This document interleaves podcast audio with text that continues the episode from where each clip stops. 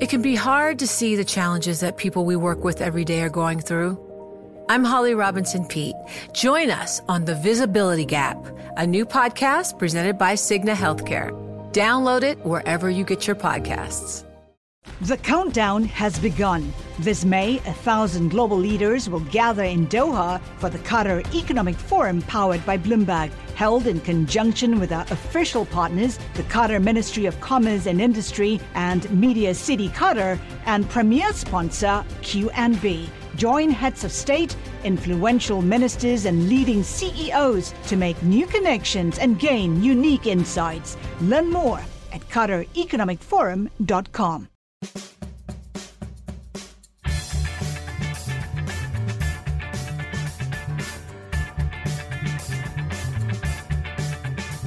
Welcome to Deal of the Week, Bloomberg's podcast on the world of deals, mergers, and acquisitions.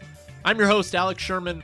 For people that like this podcast, we've got, or I have really, a great book to recommend to you. It's called Bloodsport. It just came out. It's about the history of modern M&A, all the major players that have led to how deals are structured today, and why the age of corporate raiders and high-profile investment bankers has come and maybe is now gone or at least waning. Uh, this whole world has a history to it. And we're lucky enough to speak to the author, Bob Teitelman, this week. We'll speak with him in just a few minutes. But first, it's time for What's the Big Deal? And if you're a fan of M&A, you probably already know that Yahoo is for sale. First round bids are due this week, and while there are some out of the box possibilities that we have already reported on here at Bloomberg, like YP Holdings, which is the digital business of the Yellow Pages, that's the YP, uh, and some private equity firms like TPG that are interested in Yahoo. The favorite to buy Yahoo, and possibly Yahoo's $8.5 billion stake in Yahoo Japan, is Verizon. So joining us today, this week, is Bloomberg Telecom reporter Scott Moritz. Hi, Scott. Hey, Alex. Thank you for being here. Uh, so I want to have a good discussion this week about why Verizon is interested in Yahoo because even though I am the tech media and telecom M&A reporter here and Verizon and Yahoo are very much companies I focus on, I have to admit I am still not 100% convinced I understand what Verizon is going to do with all of Yahoo. So maybe you can help me out here, Scott. Do you know? well, I can't assume to know, but I have talked to enough people who share your uh, the, the puzzlement here. You know, Yahoo is a mess. Uh, it's been a mess for better part of a decade. Um, it, you know, the, obviously it was a pioneer of the thing it does, the portal business. That one kind of slid away. Um, they were unable to capture you know, some of the other rising businesses. You know, aside from that, you know, there, there are some properties within Yahoo that have some attraction. You know, basically, you know, if I had to boil it down to the primary attraction, it'd have to be the number of people that use those sites. People is a very common, popular uh, metric these days. yes, people, eyeballs. Right. All right, but but look, so so let's let's keep going down this path, though, Scott. So Yahoo has a handful of properties that people are interested, and they've got eyeballs. Why does that make sense for Verizon? So Verizon's story is is also a, a mix of great opportunities ahead and, and a, a, dying business behind it. The dying business is sort of their landline business. Um, they've been trying to get out of that for a while by getting into wireless, as we all know, like it's the biggest wireless company in the country. Wireless is getting very competitive, so they're looking for other areas outside of that to, uh, you know, find some new revenues. And one of those areas is for them mobile video. They they feel like everyone is eventually going to consume most of their uh, viewing over their cell phone or tablet because it's Verizon and it's a network. They have always lost out on that ability to get some of the money that's going through their pipes. You know, they tap into some of the revenue opportunities there. They end up usually just delivering the bits, the the content, connecting the calls, but not getting any piece of that transaction other than the carriage fee. This one opportunity here is probably their best shot at getting into a new revenue stream where they're basically wanting to get advertising into this model. This starts to get into programmatic advertising. In other words, the the metadata or wh- whatever you want to call it, the data behind the emails uh, triggers something in an algorithm that suggests that a person would be more interested in a specific ad than another specific ad, and that particular ad comes on when the person is watching a Verizon owned video product. Is that right? Right. That pretty much encapsulates what they're after. It's still, uh, no one's really solved this particular problem yet, but they're getting closer to it, it seems. You know, one of the issues there is the speed at which they can get one of those ads, those targeted ads, to a user. Before, I think it's been manual. So you just sold a bulk of ads to kind of this age group that one was interested in cars, for example. And then, while some of that's sort of effective, most of it isn't. so I think I I get that. I so I so Yahoo owns this programmatic ad technology, which AOL does too. Yes. Uh, so that I get that why Verizon would want that, and the idea, from my understanding, is that former AOL CEO, I guess, is he still called Yeah. CEO of AOL, Yeah, yeah. even though it's within Verizon. Tim Armstrong would run a combined Yahoo. AOL, and I get that there's a lot of synergies, i.e., overlapping or cost cutting, that would happen if you put AOL and Yahoo together. Here's the thing I'm not sure I quite understand though. Is there a reason other than continuing to run an existing not all that profitable business, if profitable at all, about owning the content of both AOL and Yahoo. So both of these businesses have content. For instance, AOL owns Huffington Post.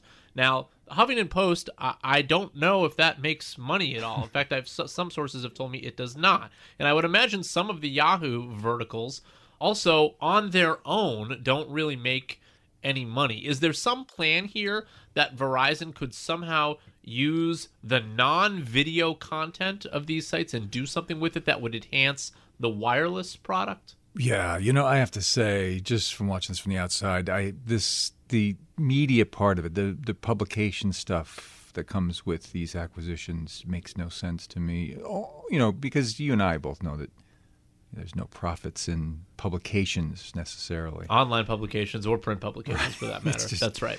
It's a very tough business model. So, you know, we initially thought, I think you and I have talked about this, that this would be a, you know, a bit of the business that would be spun off. That's right. That's sold. definitely what I assumed. right. Yeah. Yet increasingly, they, they they say that they can find a place for these products. I mean, you know, people are always going to go to the internet for news, I guess. So, in one sense, they do have a fairly decent news outlet with the Huffington Post, and And Yahoo News still get the main Yahoo page still gets a lot of eyeballs. Yep. So they, they're not ba- abandoning it like you'd think they would, or at least hint towards. But, you know, I, I think it's all part of the bigger picture. They want to have more places to put ads. And, you know, these news sites, every single news site I know of now has fe- features videos, you know. Right. They, right. They videoize the ad. So I guess that's the idea here. And in fact, Arianna Huffington was just on Bloomberg TV, and that is that's certainly what she was implying. Although, to be perfectly candid, and Arianna, if you're listening to this, I apologize, but it was even hard for you for, to, for me to understand uh, uh, Arianna Huffington's explanation for exactly how Huffington Post fit within Verizon. But I guess what she was saying was that Huffington Post could eventually turn into a video uh, product, a video news video service, more so than it is now. And if that were to happen, then it could be used as a part of Verizon's mobile video pro- product, which is called Go 90. Is that is that correct? yes. Scott? So so Go 90 is a mobile video service that is now available for Verizon customers. No, for anybody. anyone, for Yeah, it's- anyone. it's an app. It's an app, and it's free. Is that right? Zero charge, yes. Zero And charge. Worth every penny. And right, worth every penny. And you can imagine the amazing content you get for a free video service. Uh, uh, uh, I mean, look, I guess YouTube is is free, and and there is some good content. There's also some not so good content, and I would imagine the same is true for Go90, uh, that where there's some good content and not good content. I have used it a little bit, but I have not figured out why I want to use that over the many video services I already have. Is there a reason I should? Yeah, well, you're not a teenager. I see. You're not 12 years old or 15 for that So matter. so the so that's the target market here, 12 to 15. Very much so, and Okay. and and they're they're onto this. They they've seen how much activity that YouTube gets in its channels. It it does seem that Verizon's not. All right, let's face it. Go ninety has not been a great success, and and you always wonder, you know, when are they going to just come up with the come out with the numbers to say, you know, this is how many subscribers we have, and they, they haven't done it, and they, it doesn't look like they're going going to. Always a good sign when a company is withholding the bare numbers of subscribers. Right. And I don't get the sense that they're backing away at all from this direction. They're Well, buying Yahoo seemingly would be based on what we just talked about, would be a step in that direction toward mobile video. yeah. Yeah. All right. Look, uh, that that was as enlightening as I think I'm going to get. Honestly, Scott Moritz, Bloomberg Telecom reporter on Verizon's quest to buy Yahoo, something we should be finding more about over the next few weeks. Thanks, Scott. Thanks, Alex.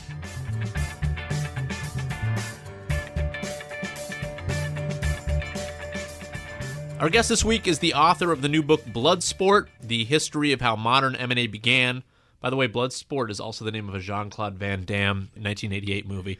Great movie. He was also founder and editor in chief of the Deal magazine for 14 years, uh, which gave him the foundation to write this book. Bob Teitelman. Bob, welcome to Deal of the Week. Great to be here. Thank you for joining us. So let me start with with, uh, with an easy one here. Why did you write this book? I spent a lot of time uh, covering M and A in one form or another, or editing M and A stories, or thinking about M and A. Uh, it- I was at the Deal for, as you said, uh, for quite a long time. Uh, we started. The, uh, I was the I was the founding editor there, but before that, I had been at Institutional Investor magazine, and I was the Wall Street editor, and I did some other things there. And I I had my involvement in M and A. And so it seemed uh, the deal got sold to TheStreet.com, and I had some free time, and I had time to think about things for the first time in quite a while. And that's what emerged. So before we sort of get into the book, maybe I'll let you do this first. Give sort of like the elevator pitch about like what is this book about? I think uh, there's a there's a sort of uh, a way of thinking about the uh, beginning of what we what I think of as the modern era of M and A in the '80s. That uh, most people think of the big deals. They think of so spectacular, hostile uh, offers. Barbarians at the gate. barbarians at the gate, and and yet I I had always known that there were there were there were strange questions I had about some of the uh, what seem to me strange because I couldn't answer them easily about how this whole thing began, why it began. It was an unbelievably disruptive period, uh, a kind of disruption that we haven't seen since. And the disruption was more fundamental than just a bunch of deals and a bunch of companies taken over. It was, it was fundamental to the to the governance of the of the way the companies were run. We live with all that today, and and so I had a lot of questions, and and I began to uh, I began to wonder, you know, I began to so I began to sort of explore some of the early uh, uh, things that happened in the earlier days, the, the mid '70s, even in the late '60s, that sort of led up to this. It, it, reads first of all, it's a really enjoyable book, uh, very easy to read, similar to Barbarians at the Gate in a way. Although this book is not as much about a specific deal as it is about the history of M and A, and in many ways, it reads sort of like a history book or like a David Halberstam book or something like that, where you sort of go through the different characters that are the founders, more or less, like the founding fathers of modern M&A. And I was curious if maybe part of the reason for writing this book is that some of these people, you know, Marty Lipton is 84, Henry Kravis is 72, Felix Rohatyn's 87, was part of the thinking that some of these people are getting a little long in the tooth and now's the time to write this while they're still alive and can be interviewed. Well, many of them, uh, unfortunately, have died. Uh, And many have died. That's right. and and so there, it, that wasn't a direct, that wasn't a, an immediate thing, but it became apparent as I was working on it that I should hurry because, uh, I mean, uh, yes, they were they were getting old. I mean, Marty Lipton is still very active, But- Absolutely. But some of the rest of them, I I had interviewed uh, with a colleague at the Deal in the last few years of of my time there. We had interviewed uh, Joe Flom at Skadden Arps. Who just recently passed away a few years ago. Yeah, and he, he, uh, he about eight months later he was he had he died, and and he was and it was an incredible interview. I mean, only in the sense that he was just an incredible character. So the so the the characters were more of a question in this book of how do you take this material, which can be arcane and can be complex, and how do you make it readable? And it's and and it was done with profiles. Uh, one of the previous guests on this show, Steve Lippin, talked about how he believed the era of swashbuckling deal makers is over and not coming back. And I'm curious, do you agree with that? that's an that's an interesting comment because it it sort of lurks at the heart of this book, which is why do we have these cycles? These are cycles that we see, in, in not just in, in, in deals and the number of deals, but in the way we think about deals. And what we see in this period is this cycle from a, sort of a stakeholder model of thinking about companies where boards have the responsibility to balance off a lot of interests to to to the, the shareholder centric model that we have today, where the only interest that matters really is shareholders. I think if you look at what's going on right now and going looking in the, in the near future, he's exactly right. Does that mean it'll always be like this? I think I think he probably it, it, won't be. It'll it'll change. You can you know, and I had I've had this debate with a couple people at the deal for many years. We used to argue about this all the time there is a routinization that's taken place in M&A, and, and I write about it in, in, the last few chapters, which is uh, many of the permutations of deal making have been resolved. You know, we don't have the 80s anymore. We have legal precedent now for a lot of things that can happen. And so it seems like it's more of a process. And it's and there's no there's less hostility and everyone sort of accepts certain aspects of it. But that doesn't mean that underneath the surface that things are change not not capable of changing. Sure, and I think I, I don't want to misquote Steve. I think that it is yeah. certainly possible that he thinks that someday yeah. that uh, it, it, may come back. I may have been too harsh by saying it will never come back. Uh, I, but I'm curious. Do, do, you think that's a good thing or a, or a bad thing? What are the ramifications of of that? I think on the surface it's a good thing. You know, there's less hostility, and people uh, there's not the kind of disruption. But I would also argue that part of the reason we have this routinization and part of the reason that we have less hostility is is that the governance system has narrowed to such an extent and and such large parts of it that used to exist have been sort of erased from the from the from the equation that you're dealing with you know when you pay your senior managers in stock and you make them shareholders you create this sort of monoculture of shareholders and managers that is a sort of oligarchy. I mean, you, you don't have and, and and and and when people say, well, what about the unions or what about customers, what about workers? Period, they're sort of written out of the equation because they're not part of it. So when things terrible things happen, uh, or or or 2008 occurs the first thing that happens is you know you get you get cost cutting across the board. You cut R and D, you cut capital expenditures, and you cut workers, but you also buy back shares. So you have that paradox. So this leads really what to what I think is sort of the nut concept of this book, and maybe really the the nut concept of this show in many ways. Although we haven't really firmly engaged it, uh, so I want to do it now with you and you hear it more and more recently than at least I think I've heard in my modern lifetime, which is is capitalism fundamentally flawed? Is there a structure here and you see it really in M&A where the moneyed interests are served over the employee and it leads to a result that is not beneficial for capitalism or is our structure actually set up for the benefit uh, in the end of America? I would hesitate to talk about capitalism personally because I think it's a much bigger subject than just this. Governance, even gov- corporate governance, you know, how companies are run is not synonymous with capitalism.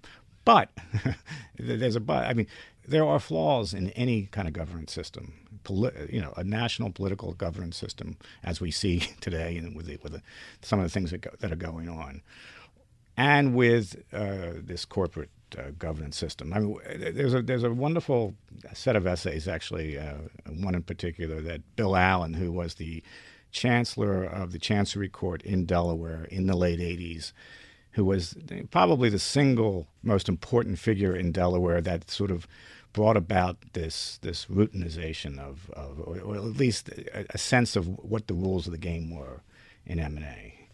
And he wrote a he wrote a piece after he retired. He was teaching at NYU. He wrote a piece about that about this sort of pendulum swing of systems. And I think what you see in these governance concepts is very similar to what you see in markets, which is that they swing, they're cyclical, and that the excesses over time come to the surface. And I think one of the excesses is a narrowing of the sharing of the benefits and of the gains of these things.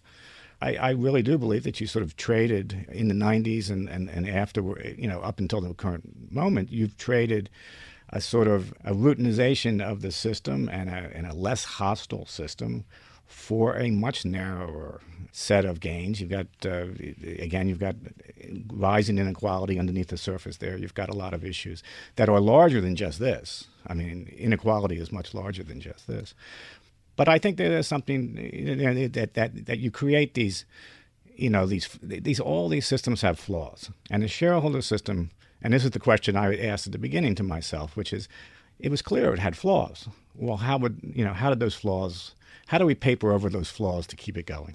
Right. The name of the book is called Bloodsport, and I'm assuming the reason you named it Bloodsport was that there was at least an era in time where the where there were players involved in M and A that were treating it like a game. Yes, to, to yes. some degree. Yes, and that sort of gets back to the question about is the swashbuckling investment banker era beyond us? Do you feel like because look, last year was a record year for M and A volume. Do you feel like M and A is still treated as a game, or are we moving away from that? I don't know if it's a game. I think for some of the folks who practice it at the highest level, the best lawyers in the world, the best journalists in the world, the, the, the people who really have a, a, a mastery of something, it is a game. You know, it's always a game because they're so good at it. And, and, and it's like professional athletes. They, they, they play a game, but yet they make a lot of money and they have very successful, they can have very successful careers. It is not a game that's, that is much fun as it used to be to for these folks. Right. And, and because it's gotten routine. It's, you know, at the beginning of these things, you can sit down with your lawyers and your bankers and the laundry lists are there. And now that doesn't mean, by the way, we have gotten more routine about the execution of, of M&A deals.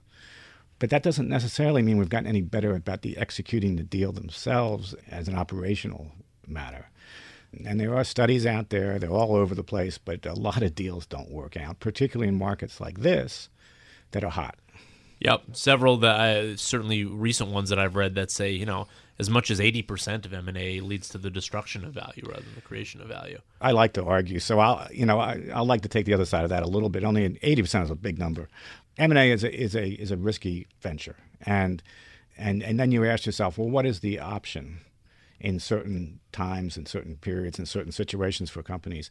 And there is no option. You know, if you need to grow and you're not growing organically, there is a justification for M and A. Absolutely. As much as we see, maybe not. And one of those, the one of the major flaws with a study like that is it doesn't show the counterfactual. well, Yes, if yes. the deal hadn't happened, what would have been the uh, eventual market loss? Uh, just you mentioned counterfactuals. I one of the things I stumbled across in the middle of doing this is is the number of the sheer number of counterfactuals that exist in this thing. You know, when people try to justify M and A, positive or negative, they always engage in counterfactuals. You can't run history backwards and, and do it again. So uh, you know, for all the people who say, you know, the world is a better place because of the '80s, it's a counterfactual. You know, it, it's it's a what if. You know, because you don't know what the other side would have been. You you talk about a bunch of different sort of landmark deals in the book uh, that paved the way for modern M and A. Is there one in your mind that you would point to to say this is the crux deal that sort of laid the foundation for how modern M and A is done? Oh, that's a hard one. that's a hard one. I sort of end the book with a with a very with a detailed excursion into the into the Paramount uh, Time Warner deal that was uh, in I guess '89. That, that that sort of culminated in in uh, the law never changed. I mean, the law never stops. It's never. It continues to evolve and precedent changes. But it, it, it's so interesting because of the cast of characters involved in those companies, the size of those companies, the fact that it was it was coming just as the 90s were really or the 80s were really ending milken was you know in trouble. There were all kinds of uh, uh, it was peaking out. Uh, it's my version of, of the rjr and the, uh, the Right. nabisco uh, private equity deal. The legal argument that decided that case in in two in two sets of uh, in two cases. One one in the Chancery Court in Delaware then in, in, in, the Supreme Court in Delaware. Was so bizarre and so intricate that you had these enormous companies uh, a decision made uh, to, to allow the sale to go through finally. And and I challenge anyone uh, who's not in the law, and I challenge some corporate lawyers to explain the takeover jurisprudence that, that took place there. It was it, it does make sense when you go deeply into it, but in terms of trying to say to, to a public, you know, why are these companies merging or not merging? It's it's it was very difficult to explain. And I think that's one of the lessons from the 80s, too, which is I think Delaware was a hero in this period. Delaware stepped in where no one else would to try to to try to uh, produce some so order. The, the Chancellery Court of, of, of, Delaware and the Delaware Supreme Court. I mean, although the, and and these two courts, uh, you know, sort of had there was a tension between them. They were they were looking for different things. They they they argued between each other to a certain extent, but as a judiciary, it stood in where the regulators, where the politicians, policymakers did not. But yet, you know, it's really hard to go out there and say, you know, we should do hostile takeovers because of X, Y, and Z, because no one will understand what X, Y, and Z is. It involves very almost theological distinctions in, in coercion and the autonomy and rational ability of boards to be rational. And I, it took me, I mean, it took me uh, months to, to untangle it. I mean, and I'm not a lawyer, so that maybe that's why. But uh, so I, I view that as a sort of culmination of the 80s. And after that, you know, the, the, the dirty little secret of the 80s is that it ended not because of Delaware. Delaware's influence was longer term than that. It, it, it, you know, over the long term, Delaware was very important. And it ended because of the recession.